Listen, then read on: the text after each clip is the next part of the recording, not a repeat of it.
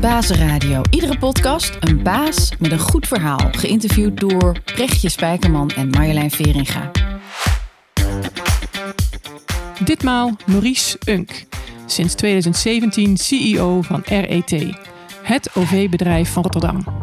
Pak je in Rotterdam een metro, bus of trein, dan ben je klant van de Rotterdamse elektrische tram NV. Maurice heeft een lange loopbaan achter de rug als leider binnen het OV-wezen. Werkte lang voor NS voordat hij de overstap maakte als eindbaas van RET. Hij kreeg meteen te maken met een grote verandering om RET van een overheidsorganisatie om te katten naar een commercieel bedrijf. Als gevolg van de coronacrisis zag het bedrijf een terugval in reizigerskilometers van maar liefst 45 procent. We vragen ons af, Maurice, hoe kreeg je de mensen eigenlijk mee in de grote organisatieverandering? En wat betekent de coronacrisis met grote gevolgen voor RET, voor jou en jouw leiderschap?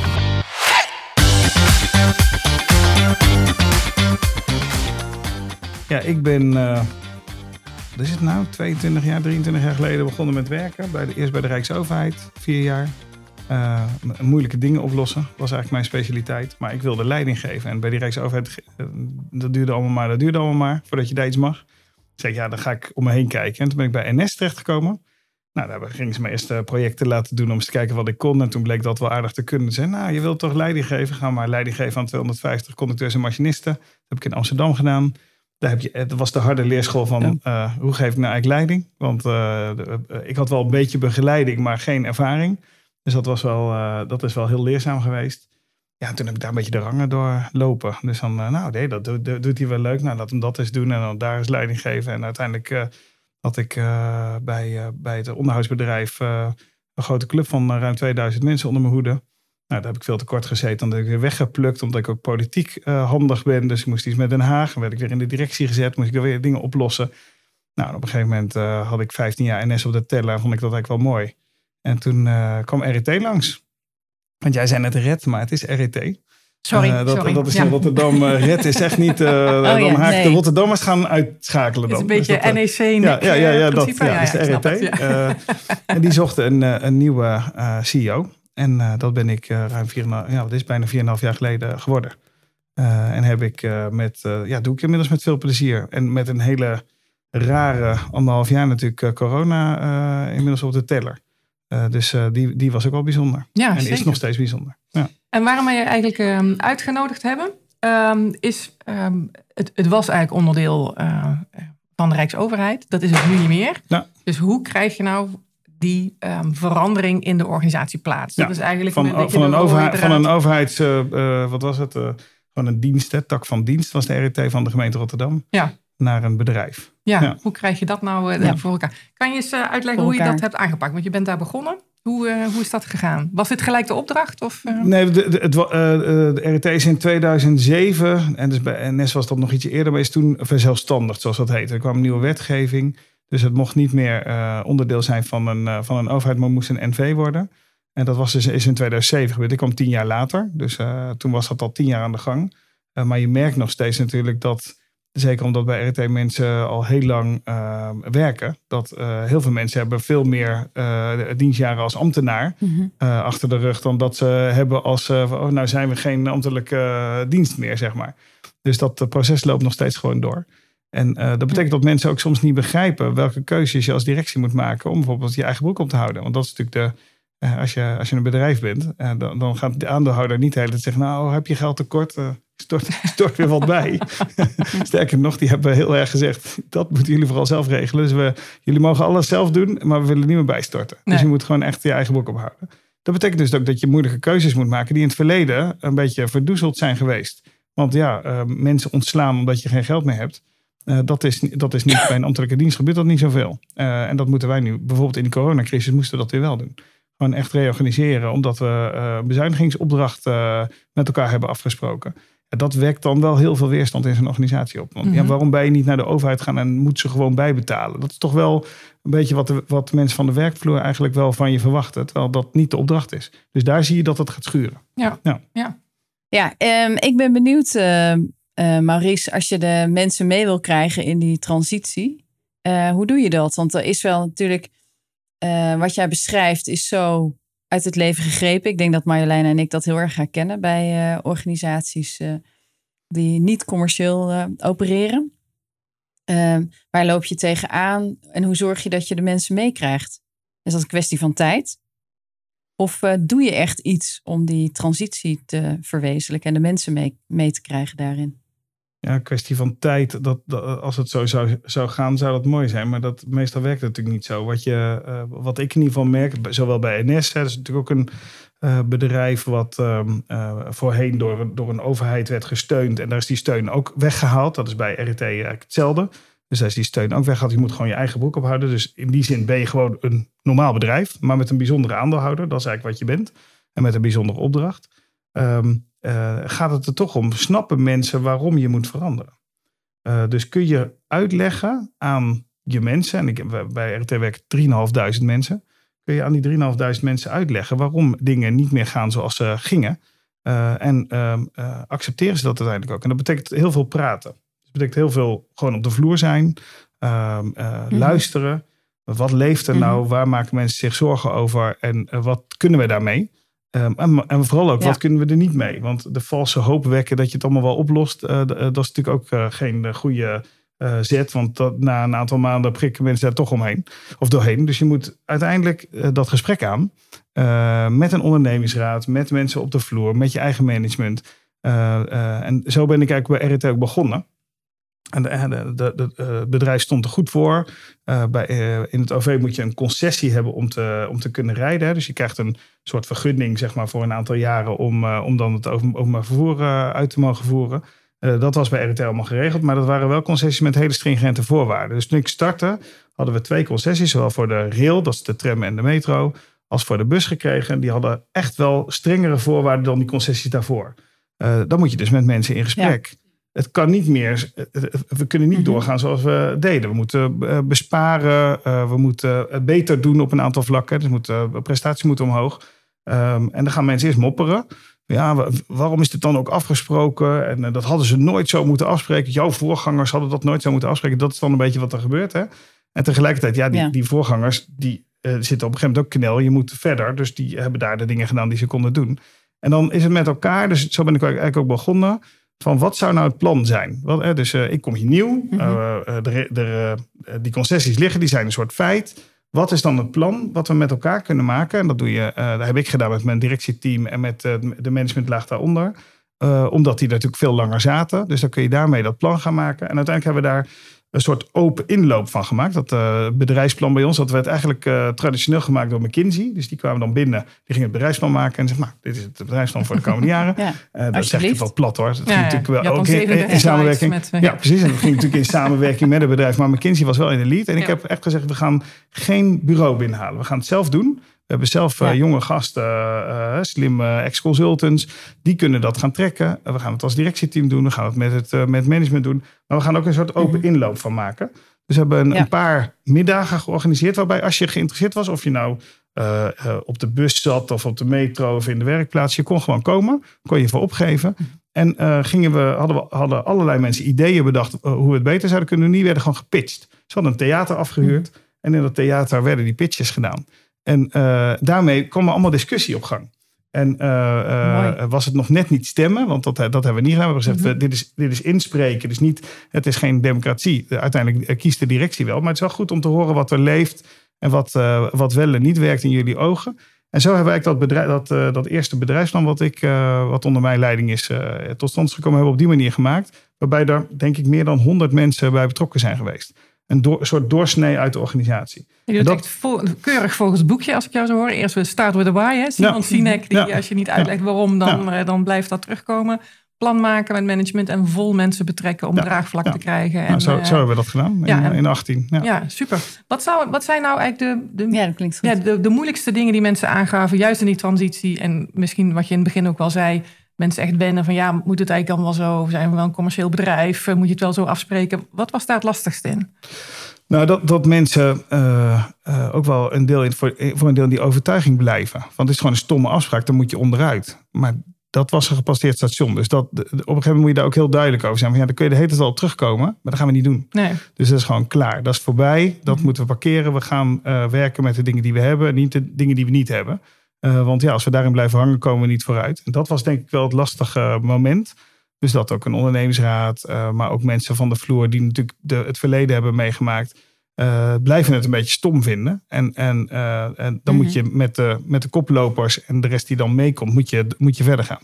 Dat is zo'n zo'n in, uh, in de, die iedere organisatie denk ik wel kent, maar die we bij het ook wel hebben gehad. Dus je begint eigenlijk met de, met de positieve groep, mensen die wel willen en daar uh, mee verder gaan. En dan is het toch een beetje wat, wat Brechtje misschien wel zei, dan, dan slijt de rest een beetje bij. En soms heeft het dan daar een tijd nodig. Precies. En, uh, ja. Hoe was dat voor jouzelf, zeg maar? Had je zelf dit plan van ik ga het zo aanpakken? Of go with the flow? Of hoe, hoe heb jij dat gedaan vanuit jouw rol? Nou, ik vond het belangrijk om eerst te snappen hoe, die, hoe dat bedrijf in elkaar zat. Want ik, kom natuurlijk van, ik kwam van het ene bedrijf af. En dat was wel in dezelfde sector. Dus ik wist wel, ik weet niet hoe het bedrijf werkt, uh, hoe de techniek erachter zit, et cetera. In die zin konden ze me ook niks wijsmaken van nee, dat werkt hier niet. Ik, nou, dat, mhm. ik weet zeker dat het wel werkt.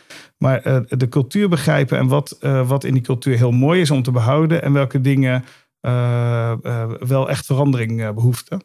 En een van de dingen die ik zag was in het leiderschap wat we hadden, dat het wel heel erg gefocust was op de, de algemeen directeur. Dus, die, dus mijn voorganger was een sterke persoonlijkheid. Die heeft heel erg zijn stempel gedrukt, ook twaalf jaar lang daar gezeten. Uh, dat heeft ook heel goed gedaan, want die moest heel veel veranderen. Dus er was echt zo'n persoon nodig. De opdracht die ik van de RVC meekreeg is van kijk eens naar die leiderschapscultuur. Want die is wel heel erg afhankelijk van één persoon hoe kun je die nou verbreden? Mhm. En daar heb ik de aanpak eigenlijk op, ehm, eh, op gebaseerd. Dus ik denk, ja, dan kan ik het wel zelf gaan zitten verzinnen met een mhm. klein team. Maar de bedoeling is juist, laten we nou kijken of we het kunnen verbreden. En zo uh, hebben we, heb ik met de directie, want dat hebben we een overleg gedaan, uh, die mhm. aanpak op deze manier gekozen. En ook die jonge consultants die wij hadden, of die ex-consultants, een beetje losgelaten. Van, nou, verzinnen jullie het eens. In plaats van dat wij het hier gaan zitten verzinnen. En komen jullie eens met een aanpak. En mm. daarmee ook onszelf een beetje hebben laten verrassen. Mm van, nou, dan zeiden ze, nou, we de grote inloop, een theater, nou, een pitje. En toen zag je mensen kijken, wat gaan we doen? pitje, hoezo dan? En gaan ze dan stemmen of zo? Wordt het een soort uh, The Voice? Of uh, hoe gaan we dat dan doen? Ik zei, nou, jullie een van die rode Ja, precies. Ja. ja. dus dat werd wel een beetje van, uh, oké, okay, dit hebben we nog niet eerder gedaan. Hè? Mm maar uiteindelijk vond iedereen het heel leuk om, om het op die manier te doen. En uh, ik denk, dus dit was het plan. Maar wat uh, veel belangrijker is, wat er natuurlijk achteraan komt, is van dan heb je een plan mhm. en hoe ga je het nou verder uh, vormgeven? En met name die leiderschapscultuur die er bij het bedrijf was en nog steeds wel een beetje is, want dat is na vier jaar echt niet weg, dat iedereen naar boven kijkt voor de oplossing. Mhm. En van hoe ga je nou die verantwoordelijkheid wat, wat lager beleggen? Hoe ga je nou zorgen dat mensen daar dat durven? Hoe ga je dat goede gesprek aan? In plaats van dat er over mensen gesproken wordt, dat er met mensen gesproken wordt. Dus daar hebben we ook een heel mhm. leiderschapstraject achteraan gezet. Waarbij we uh, mensen allemaal, uh, dus alle 130 leidinggevenden hebben drie dagen opleiding gehad. En daarna follow-up daarachteraan.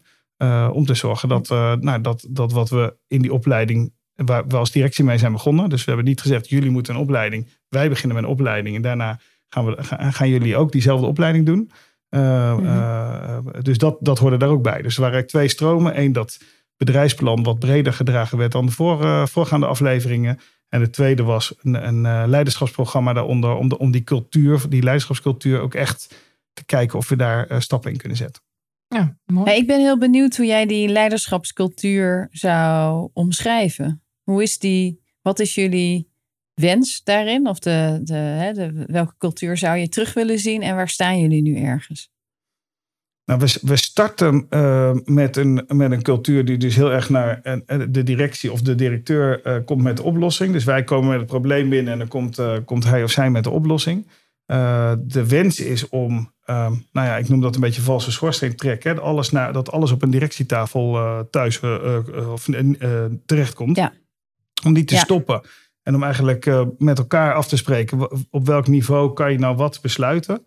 Eh, eh, en het, het, tweede was eh, de cultuur van over mensen praten in plaats van met mensen praten. Dus, dus de, de cultuur waarin je wel zegt, ja, die collega, die, eigenlijk functioneert die niet maar niet met de collega het gesprek aangaan van, weet je, wij of ik als jouw leidinggevende vindt dat dat niet goed gaat. Hoe, hoe, kan ik je mhm. helpen? En in laatste mhm. instantie, hoe kan je dan ook het besluit nemen als het allemaal niet lukt om afscheid van elkaar te mhm. nemen? Dat vonden we heel moeilijk. Uh, en dat past ook bij, een, uh, bij die semi-overheid en bij die overheid. En dat we daar dat we er een beetje omheen uh, dansen. Bij NS had ik dat ook gezien. Dus dat waren de twee dingen waar we op gefocust hebben. Nou, daar hebben we dus ook op ingezet met die, met die interventie, die, die leiderschapsinterventie. Mm ja, waar we nu staan is eigenlijk eh, een beetje, ik ben een beetje teleurgesteld. Laat ik maar gewoon eh, zo zeggen. En dat is, eh, dat, dat ligt toch deels ook aan corona. Want we hebben een, een tijd stilgelegen. Mhm. Eh, we hebben doordat we in een crisis terechtstkwamen, Mhm. eh, hebben we de afgelopen anderhalf jaar gewoon daar te weinig aandacht aan besteed. En dan zie je toch dat mensen een beetje terugstappen in die oude cultuur. Want die was bekend. Dus dat Ja. waar, waar we op weg waren eh, om dat eh, te veranderen, zie je, eh, zie je dat, we, nou, dat we daar wel echt nog stappen te zetten hebben. En dat gaan we nu dus ook Ja, weer intensiveren herkenbaar. nu corona, wat ons betreft. op dit onderwerp voorbij is. Want je moet ook een keer ophouden met van oh jee, corona, nou kunnen we niks. Mhm. Uh, kunnen we heel veel en dat gaan we ook weer Mhm. doen. Dus we zijn eigenlijk in, voor de zomer, toen alles weer open ging, begonnen met daar ook weer interventies op te zetten. Eh, met nieuw elan daaraan te werken en eh, te zorgen dat we daar weer, eh, weer stappen in gaan zetten. Dus dat, gaat, dat is wel traag. Het gaat wel langzaam. Ja. Dat is wel eigenlijk mijn conclusie. Ja. En vinden mensen dat ook? Of ben jij de enige die daar eh, ongeduldig in is? Of Nee, dat de vinden, dat eh, vinden anderen gelukkig ook. ja, dus het is niet zo dat ik als enige Nee. roep van... eh, goh, we, ik, ik dacht dat, dat we verder waren. Dat vinden we toch met een grotere groep. En we hebben ook daar wat zelfonderzoek in gedaan. Van, nou, hoe komt dat dan dat we, dat, we, dat, ja, dat we toch weer wat zijn teruggevallen? mhm. En dat zit voor een deel, dat hebben we ook wel gezien... eh, in dat ehm, eh, ja, het kantoor ging natuurlijk thuiswerken. Zoals wij hier nu ook. Het is Ja. mijn thuiswerkdag. eh, die heb ik nog op dinsdag. Mhm. Uh, uh, maar het overgrote deel van ons bedrijf is natuurlijk buiten.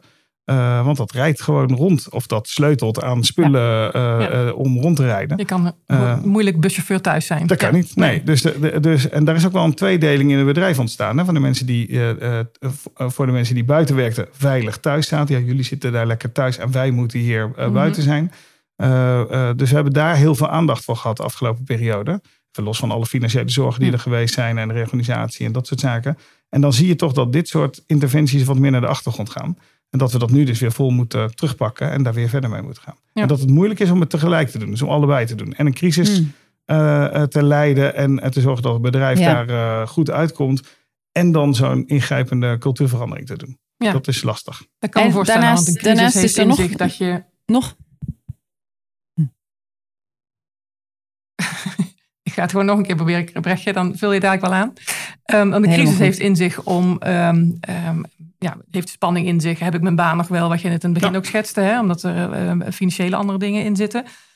Zo'n transitie in cultuur en hoe we leiderschap willen doen, dat heeft groei in zich. Of in ieder geval, dat wil je daarin hebben. En ik denk dat dat voor mensen ook lastig is om dat bij elkaar te hebben. Ja. Aan de ene kant je zorgen te maken, heb ik nog wel mijn baan. Aan de andere kant, oh wacht, Ja. hoe, hoe, ontwikkel ik mezelf? Ja, dan en, de, weer? en de zorgen over grote groepen mensen. Dus die, die, uh, die, die leidinggevenden onder de directie, die hebben gewoon groepen van drie, vier, vijfhonderd mensen onder zich waar ze zich echt zorgen over maakten. Ja. Die buiten liepen, die, waar mensen ziek werden, waar mensen op de IC belanden, uh, waar natuurlijk onrust was, zeker de Mm. eerste maanden. Wat doet dit virus nou precies? En wat is nou wel veilig en wat niet? Kijk, na een half jaar wisten we dat wel ongeveer.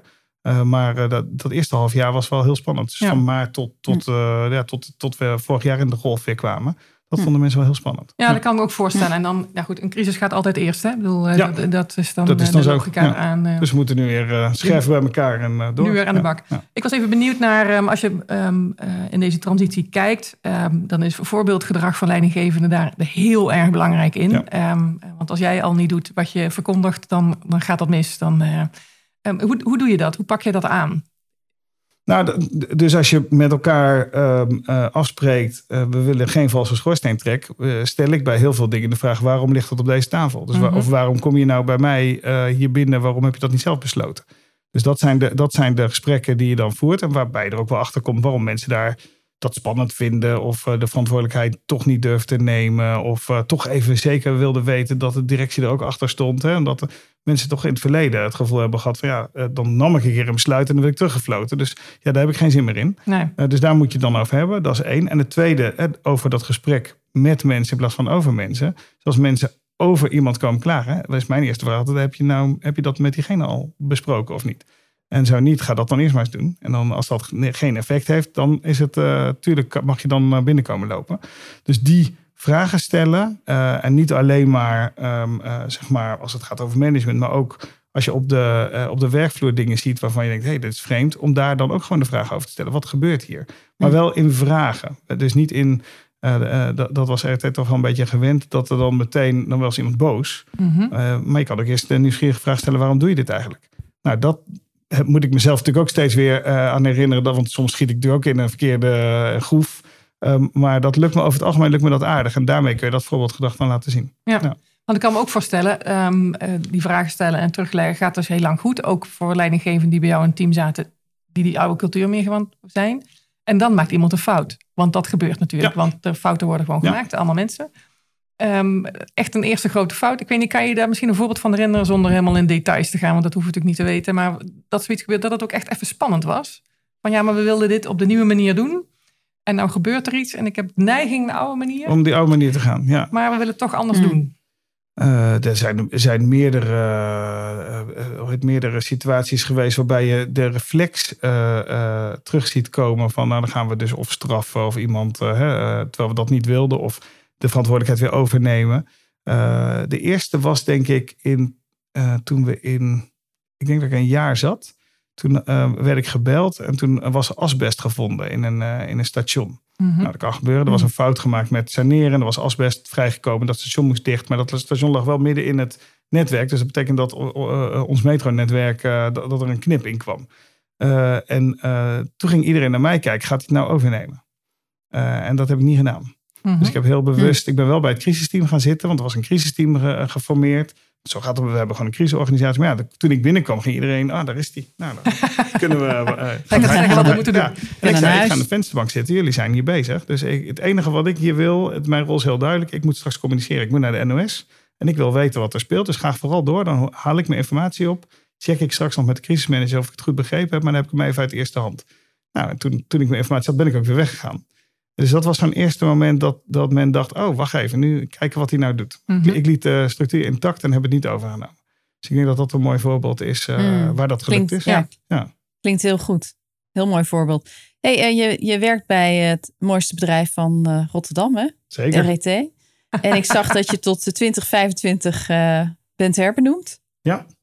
Dus je bent eh, lekker op weg met eh, zaken aan het veranderen.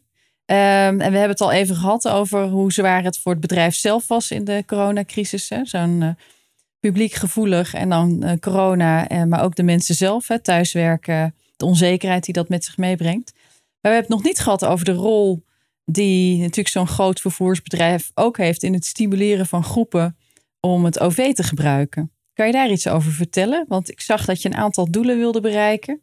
Eh, 2030, de hele vloot uitstootvrij. De busvloot. Volgens mij nu al zero emissie met de busvloot die jullie hebben Ja, we, bereikt. hebben, we hebben de eerste stappen gezet. De eerste 40% is vervangen. Nou, Ja, gaaf. En, ehm, en wat, wat wil je daarin doen? Ook, want je had het over het beïnvloeden eigenlijk intern, hè, om eh, zo'n zo'n leiderschapsverandering en een cultuurverandering. Maar eh, naar buiten toe, hoe zorg je voor dat, eh, ervoor dat mensen weer flink gebruik gaan maken van het OV? Ja, daar, zijn, zijn, daar hebben we meerdere, laten we zeggen, tactieken op. En een belangrijke die we hebben ingezet en die we in corona vol hebben doorgezet, is uh, het OV is van oudsher een beetje. Uh, uh, ze willen alles, dus OV-bedrijven willen eigenlijk alles controleren. Terwijl dat gaat niet meer in deze open economie. Hmm. waar bijvoorbeeld deelmobiliteit, ja. we kennen allemaal de scootertjes en de fietsen, mm-hmm. onderdeel worden van hoe mensen zich bewegen. Uh, dan kun je natuurlijk zeggen, ja, daar willen we niks mee te maken hebben, want ze moeten maar in het OV. Maar ik heb juist gezegd, en hebben we met elkaar uh, gezegd, we omarmen dat. En we gaan die deelmobiliteit aansluiten op ons, uh, in onze app, zodat mensen het kunnen vinden. Zodat het een onderdeel wordt van het ecosysteem. Dat we het niet allemaal zelf hoeven te doen, maar dat we dat juist met anderen gaan doen. Dat was heel ingewikkeld. Bij mij waren natuurlijk mensen in de weerstand. Ja, maar dat gaat misschien onze marktaandeel kosten. Want gaan mensen fietsen of in een scooter. In plaats van dat ze in de metro gaan zitten.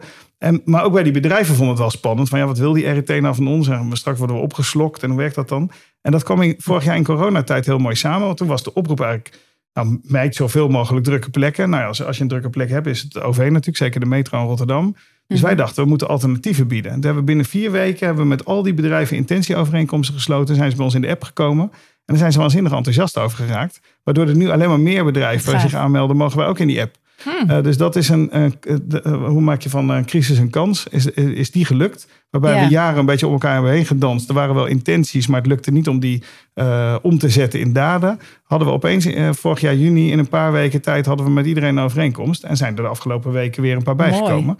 En zijn we onze app aan het ombouwen. En zijn we met nieuw betalen bezig om te zorgen dat dat makkelijker wordt. Want uiteindelijk is dat wat mij betreft het doel. Ik heb altijd de, uh, beetje de droom gehad er ligt op deze, we zitten toevallig aan mijn keukentafel, er liggen twee dingen. Er ligt iets om het OV in te gaan en er ligt een autosleutel. En het moet eigenlijk allebei even makkelijk zijn. Of je nou je eigen auto pakt. Of dat je met, het heet nu een chipkaart, maar ik denk dat het over een paar jaar gewoon je telefoon is. Of je het horloge. Heb je die chipkaart niet meer nodig. Uh, maar dan moet je niet alleen maar OV ontsluiten. Dan moet je ook zorgen dat je op een scooter kan en op een fiets kan. En, met een deelauto kan als je dat wil. Ja, en dat je die weer kwijt kan bij station en zo. Nou, ja. En, en, en, dat, dat is eigenlijk de belangrijkste troef om te zorgen dat ehm, eh, mensen in die drukke steden, en uh, Rotterdam is natuurlijk een, eh, een drukke stad, mhm. ehm, dat je ziet van het is zo makkelijk, laat ik dat maar doen. In plaats van dat ik met mijn auto, dan moet ik weer nadenken, waar zet ik hem dan neer en die parkeertarieven zijn zo duur en zo. Hè? Dus dat, dat, je, daar, dat je daarvan afkomt. nu zit er iets heel specifieks, is natuurlijk de, dat mensen het gevoel hebben, is het wel veilig? Ja. Dus loop ik daar geen risico in dat OV? Uh, uh, ja, dat denk je bij alles. Ik stond een paar weken geleden bij de dijk uh, in de Ziggo Dome, 12.000 mensen.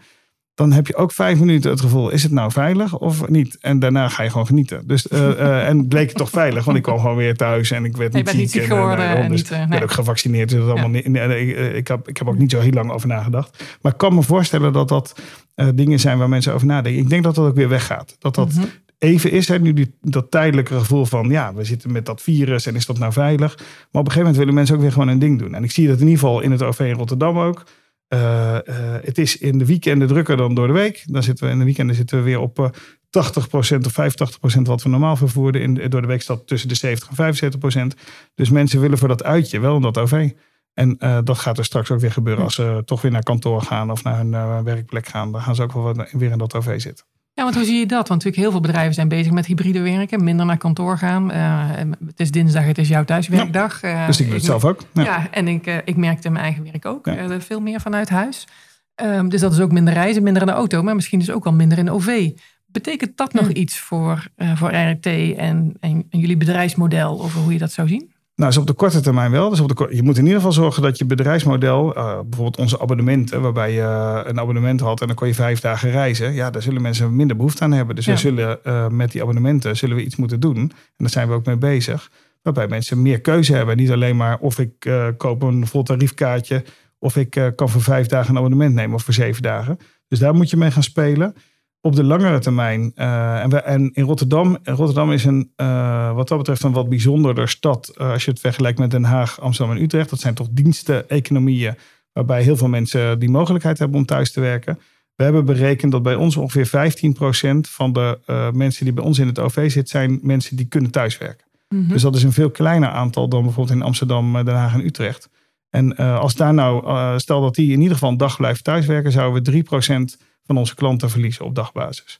Maar we hebben ook een groei van 3%, gewoon autonoom, omdat er huizen worden bijgebouwd uh, in de regio. Er komen 240.000 huizen bij in de regio Rotterdam. Uh, nou, doe keer twee voor het gemak. Komen 500.000 mensen bij. Dus wij, wij hebben eigenlijk een luxe probleem. Jij maakt nog geen zorgen. Ik maak me daar niet zo'n zorgen om. Op de, op de korte termijn is wel, hè, dus want op de korte termijn gaan mensen natuurlijk uh, veranderen. Uh, zijn, hebben ze nog wat angst? werken ze nog meer thuis? Dus zullen wij minder snel mensen terugzien. Uh, maar op de langere termijn, en eh, OV is toch iets uh, waar je lange termijnvisie moet hebben. Je kan niet op het jaar sturen. Dat moet je ook doen. Je moet ook zorgen dat je huishoudboekje voor het jaar klopt. Maar op de lange termijn zien we, die, zien we weer die toename komen. Dus moeten we juist investeren in meer OV. Ja. En wat is voor jou nou de grootste uitdaging op lange termijn als je naar RET kijkt?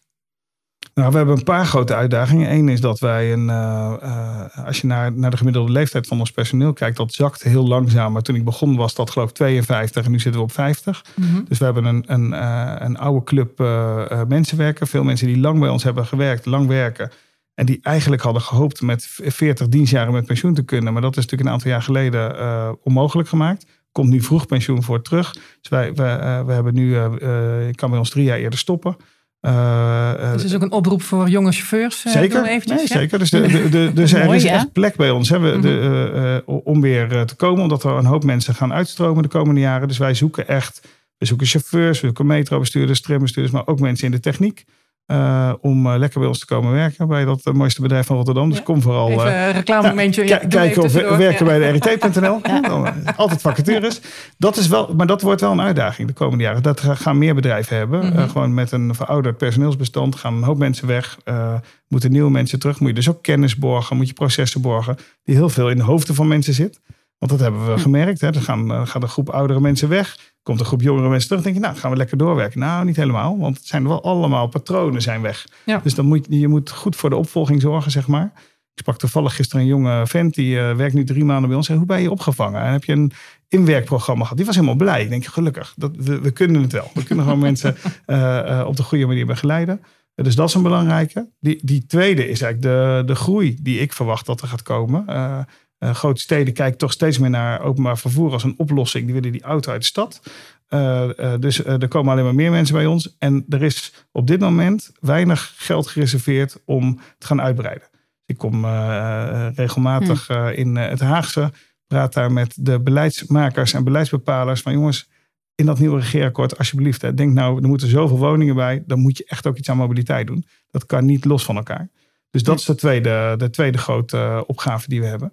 Uh, nou, die samen maken dat ik me de komende jaren niet ga vervelen. dat kan me iets voorstellen. Hey. Nou, die tweede hey, en over mobiliteit ook zeker wel, gesproken. In Utrecht natuurlijk. Ja. En dat, je, um, uh, dat er nu ook wijken worden gebouwd waar mensen geen auto mogen hebben. Ja. Of in ieder geval ja. hem niet kunnen parkeren. Ja. Dat zijn voorbeelden dat je daarin bedoelt. Natuurlijk. En dat gaat in de binnenstad van Rotterdam is dat natuurlijk ook zo. Ik, bedoel, de, de, uh, ik kijk uh, vanuit kantoor uit op een toren van 215 meter hoog, de Zalmhaventoren. Er zitten in totaal 650 appartementen geloof ik in, met een paar bijgebouwen eromheen. Dat zit ongeveer bovenop een metrostation. dat is het kleinste metrostation wat we onder de grond hebben. En dan moeten dan opeens nou, kunnen zo 1200 mensen extra per dag instappen. Kunnen we dat zo kwijt als die Ja. in de ochtendspits allemaal binnenkomen? En als ze Eh, ook dus koffie willen. Ja, dat soort dingen. Ja. Ja, ik had het net over. eh, jij had het net over mobiliteit, eh, Maurice. Eh, maar onder mobiliteit valt voor jou ook wandelen. Want wandelen schijnt een belangrijke uitlaatklep voor jou te zijn. Ehm, je, had het, je hebt het over. eh, ik heb het dan. Ik doel op jouw ehm, Kingsman Stichting, waar jij onderdeel van uitmaakt. Eh, en een warm hart eh, toedraagt, hè, de wandelretret. Als je nou een link legt met leiderschap en wandelen. Met het wandelen. Nou, kijk, ehm, ik gun iedere leider, en ik heb dat mezelf de afgelopen anderhalf jaar misschien te weinig gegund, om af en toe even je hoofd leeg te maken, nieuwe energie op te doen. Even na te denken, waar sta ik nou? En eh, waar staat de club waar ik leiding aan geef nu?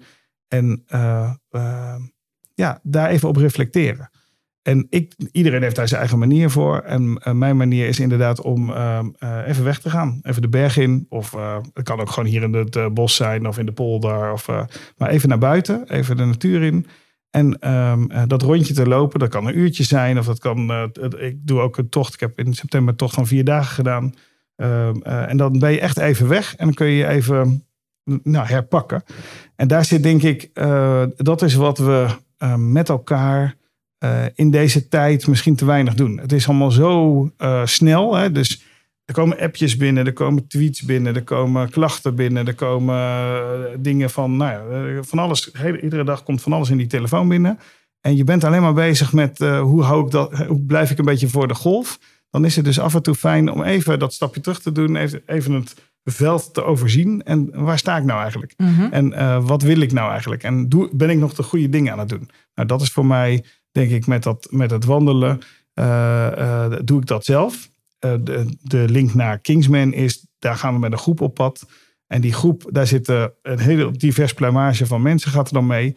Die allemaal met hun eigen dingen zitten. Dat kunnen leiders zijn van clubjes die over dit soort dingen nadenken. Maar dat kunnen ook mensen zijn die in hun privé-situatie even knel zitten en daar even over moeten nadenken. En eh, daar helpen we dan een beetje bij door de goede vragen te stellen. En eh, dan eh, dat zet het motortje weer aan. En als je dan gaat lopen en met een goede vraag in je hoofd, dan kom, kom je eigenlijk altijd wel weer vanzelf tot nieuwe inzichten. Want wat zijn voor jou ehm, ehm, dingen waarvan je denkt, nou, da- daar verlies ik echt energie op als leidinggevende van zo'n organisatie?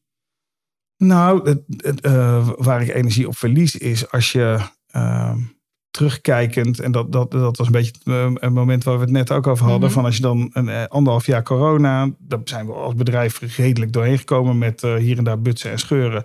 En zeker voor een aantal mensen was dat heel onplezierig. Maar als je dan terugkijkt, wat had ik nou willen bereiken?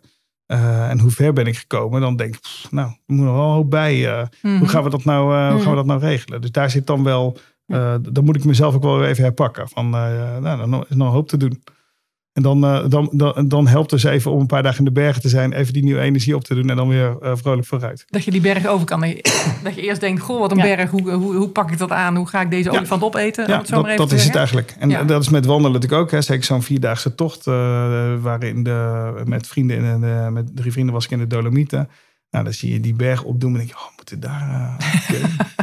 stap voor stap. Ja, dan stap maar. voor stap. En dan kom Mooi. je er wel en dan denk je, kijk je terug en denk je, ja, het is gelukt. Dus Ja. dat uh, Ja. is zo. Dan, dan relativeert het ook alweer. Ja.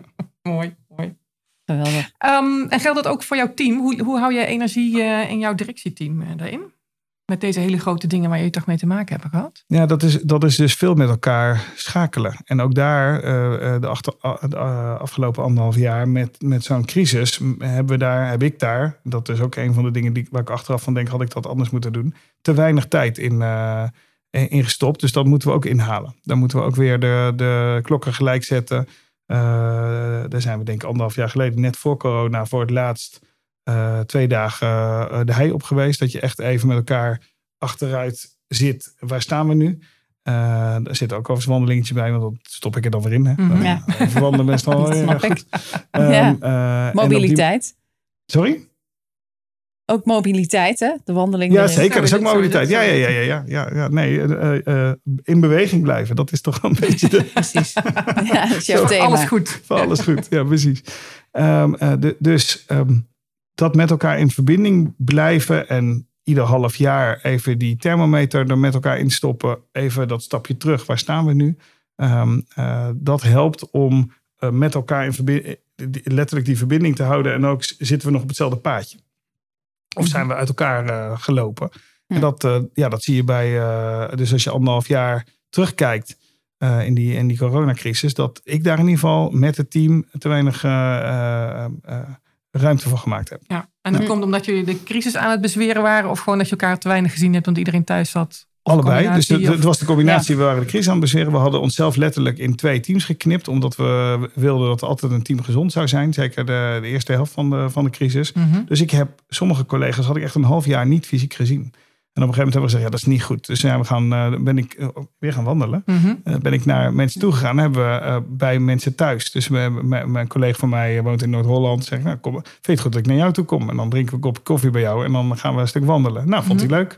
Eh, en zo heb ik dat met meerdere teamleden gedaan. Om op die manier Hm. wel de één op één connectie te houden. Maar wat je dan mist is het collectief. Ja. Dus, dat, dus de één op Ja. één lukt dan wel. Maar dat collectief, dat het bij elkaar zitten. En daar zei ook een aantal teamgenoten van. Ja, dat kan niet, dat mag niet. Dus we moeten het digitaal doen. Dat lukt dan ook wel een beetje. Nou, een Hm. beetje zoals we dat hier nu ook doen. Ja. Uh, maar ik vind toch dat live, uh, het werkt bij mij in ieder geval tien keer beter. Dus ik ben blij dat het nu weer mag. En we hebben het in, in, uh, voor de zomer gedaan. We gaan het uh, komende maanden ook nog een paar keer doen. Om dat een beetje in te halen. Ja, dat is ook wat we vaak zeggen. Hè? Dat juist het creatieve proces, wat gaan we doen? Wat is dus onze strategie? Ja. Wat is onze APEC voor een keer? Dat, dat juist live te doen. En als het gaat om monitoren, dan kan je, Kun je een aantal keren precies. online doen. Ja, En die, uh, ja, precies. Ja, ja, Ja. mooi. Helemaal goed. De kat komt binnen. Nou, volgens mij, uh, Marjolein, je hebt altijd zo'n mooie laatste vraag. ja, we hebben meestal nou, eigenlijk twee laatste vragen. Eén laatste vraag van, goh, wat hebben we eigenlijk niet gevraagd? Waarvan jij de hele tijd dacht, wat leuk, had- kan ik dat eens vertellen? En dat vragen ze nou niet? Oh jee. Dat wilde ik nog kwijt en dat hebben ze nou eigenlijk helemaal niet aangestipt. Hebben we, zijn we iets vergeten eh, volgens jouw Nou, idee? volgens mij hebben we best veel uh, aangestipt op deze manier. Van, uh, uh, van leiding geven tot, uh, tot wandelretret. Nou ja, de, de, uh, een vraag die ik misschien verwacht had was van... maar we hebben een beetje gehad van waar ben je de fouten in gegaan? Ik, ik heb volgens mij verteld waar ik het goed heb gedaan... maar niet waar ik het fout heb gedaan. Dus nou, dan kom er maar even op, want die vind ik toch wel boeiend dan. Nou, dat, Hierbij de vraag. Ja, dat, dat, dat, dat is natuurlijk altijd mooi om te vertellen wat je, wat je goed hebt. Nou, ik denk, ik denk maar dat, dat hebben, we, we hebben het wel aangeraakt. Um, uh, achteraf gezien had ik in die uh, hele crisis eerder uit de crisisstand moeten komen. Mhm. Mm -hmm. Dus ik heb te lang, uh, en dat, dat is ook wel een beetje mijn karakter, van we gaan maar even door, we moeten maar even de tanden bijten en uh, doorgaan. En ik heb te laat, denk ik, achteraf de signalen gezien, er is behoefte aan iets anders. Uh, en dat heb ik eigenlijk pas in het voorjaar ben ik dat weer gaan invullen. Dus een jaar, een jaar in crisismodus zitten is te lang. Dat heb ik niet goed gedaan. Dat had ik, had Zou je de volgende keer anders doen? Dus ik de volgende keer anders doen. En hoe Ja. kom je dan uit de crisismodus? Want je zit ook in zo'n run dan, zeg Ja, maar. dat is het. Je zit op adrenaline. Ja, ja. eh, eh, nou, hoe kom het? Letterlijk, omdat eh, eh, mensen zeggen, om je heen zeggen, maar moeten we niet wat anders doen? Mm-mm. En dat ging, luisteren. dat ging heel voorzichtig. En Ja. toen dacht ik, hmm, toen dacht ik eerst, nee, crisis. En toen dacht ik, nee, je hebt wel gelijk. Dat Ja. is niet goed. Dus eh, we gaan te- ik ben te lang doorgegaan. Luisteren naar signalen in de Precies. organisatie. Ja. Dat is het dan. Ja, Ja. mooi. Dan als allerlaatste, ehm, er zijn ook veel leidinggevenden altijd die eh, naar dit soort eh, podcast luisteren. Heb je voor die mensen nog een tip waarvan je zegt, maar ja, maar hier heb ik toch altijd in mijn leidinggevende carrière, en dat is een hele lange, ehm, heb ik altijd heel veel aan gehad. Dus denk daar nou eens aan. Ja, zoek, zoek eh, leidinggeven is soms ook eenzaam. Eh, gewoon omdat je, eh, of je nou van een afdeling, of van een clubje of van een bedrijf de leidinggevende bent. Mensen gaan toch naar je kijken van ja, jij, jij bent de leidinggevende. Dus zoek om je heen de sparringpartners op. Zoek, dat kan binnen je organisatie zijn, dat kan buiten je organisatie zijn. Maar zorg dat je altijd in verbinding blijft met iemand die gewoon eerlijk, waar je even kan sparren. Waar je, met je dingen waar je niet uitkomt. Eh, waar je niet meteen mee naar je eigen leidinggevende loopt of naar iemand in je team loopt. Dus zoek zo iemand eh, uit en eh, zorg dat je, dat kan wisselend zijn, hoeft echt niet twintig jaar dezelfde te zijn, maar dat je wel zo iemand hebt. Ja, en want hoe heb je dat Ja. zelf georganiseerd? Ja, ik heb een coach die, die, Ah. met, wie, eh, met wie ik regelmatig spar over, eh, over zaken. Ook omdat ik op een gegeven moment, eh, ja, loop ik ook vast. En dan denk ik ook, ja, ik weet het ook even niet meer. Dus dan eh, helpt het om iemand te zijn. En ik heb mijn vrouw, die heel eerlijk eh, mij, eh, die, die merkt ook als ik eh, grumpy word. zeg, wat is er nou? Je bent wel heel... wel een beetje uh, zagrijnig te doen. Is er wat of zo? Nou, dan kunnen we, dus daar kan ik ook mee, mee sparren. Dat is meer het intermenselijke. En voor de, nou, de andere dingen heb ik, heb ik inderdaad een coach. Ja, mooi. Dankjewel eh voor Ja. dit gesprek. Hartstikke leuk. Graag gedaan.